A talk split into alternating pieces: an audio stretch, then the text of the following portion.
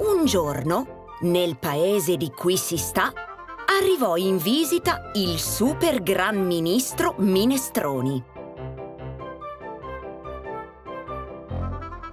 Era un avvenimento davvero importante, perché a cui si sta, da quando il paese esiste e sta su una carta geografica, un ministro non c'era mai venuto. Al sindaco Baffetto tremavano anche i baffi dall'emozione e diede mille ordini per la miglior accoglienza del ministro. Il sindaco ordinò ai giardinieri di piantare petunie in tutte le aiuole, perché era risaputo che la petunia era il fiore preferito dalla moglie del super gran ministro Minestroni, che l'avrebbe accompagnato nella visita a cui si sta. Agli spazzini diede ordine di pulire le strade e di renderle così linde e così illustre da potercisi specchiare. Alla banda diede ordine di esercitarsi giorno e notte a suonare la marcia patapum e patapam, che era quella favorita dal ministro, e di provarla e riprovarla finché non avessero più sbagliato né una pausa né una nota. All'hotel Qui si sta bene diede ordine di preparare la stanza più lussuosa per il ministro e la sua consorte e di mettere nel letto lenzuola di lino, alle finestre tende di seta e di lustrare le mille gocce dei grandi lampadari fino a renderle brillanti come stelle. Infine il sindaco pregò i cuochi del ristorante Qui si mangia di preparare il timballo di fegatini di cervo e animelle di pernice, un piatto raro e prelibato di cui andava ghiotto il super gran ministro Minestroni. Tutto era già pronto una settimana prima dell'arrivo del ministro. E mentre la banda continuava a provare, gli spazzini a pulire e le petunie a fiorire, il sindaco Baffetto in persona si occupò di preparare il palco da cui il ministro avrebbe parlato alla folla. E lo preparò al centro della piazza principale del paese, tutto adorno di striscioni e coccarde, di bandiere e palloncini, di stendardi e fiocchettini.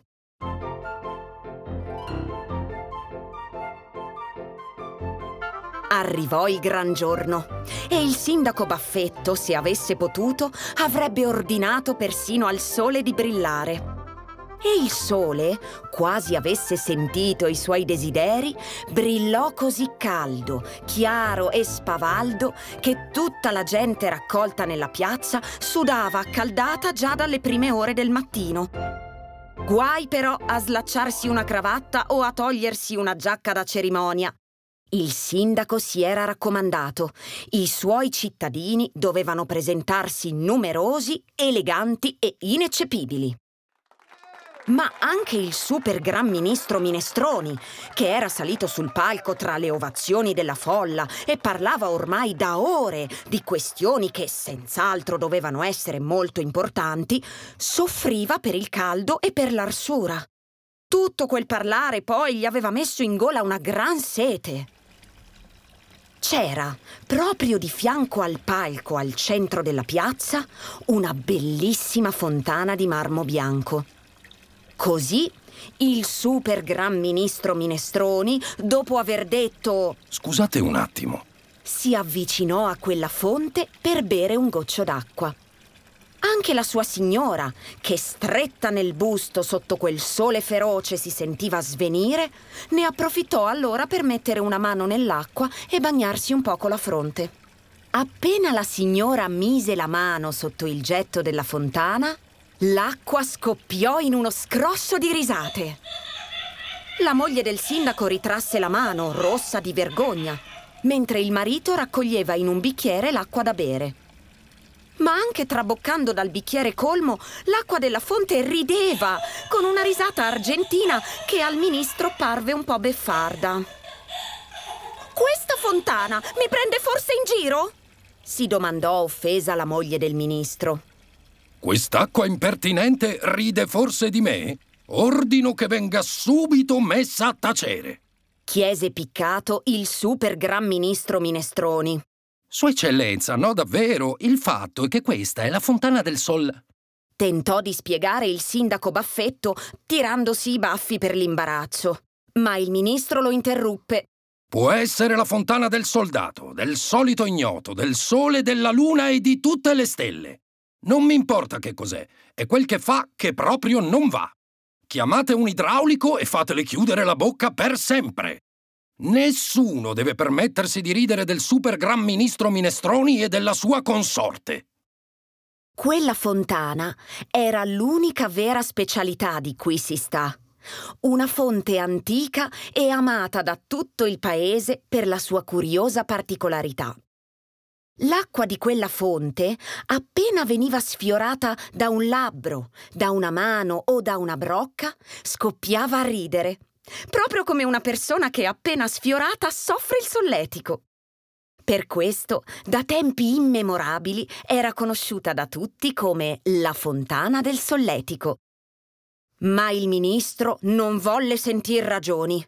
E il sindaco non ebbe modo di spiegarglielo, anche perché, a sentir dire Fatele chiudere la bocca! Strillarono tutti i bambini che avevano imparato a ridere al riso di quella fontana e protestarono tutti i vecchi che quando si sentivano un po' tristi e soli andavano alla fonte e ci tuffavano dentro una mano tremante per farsi tornare il buon umore fra uno scroscio di risate.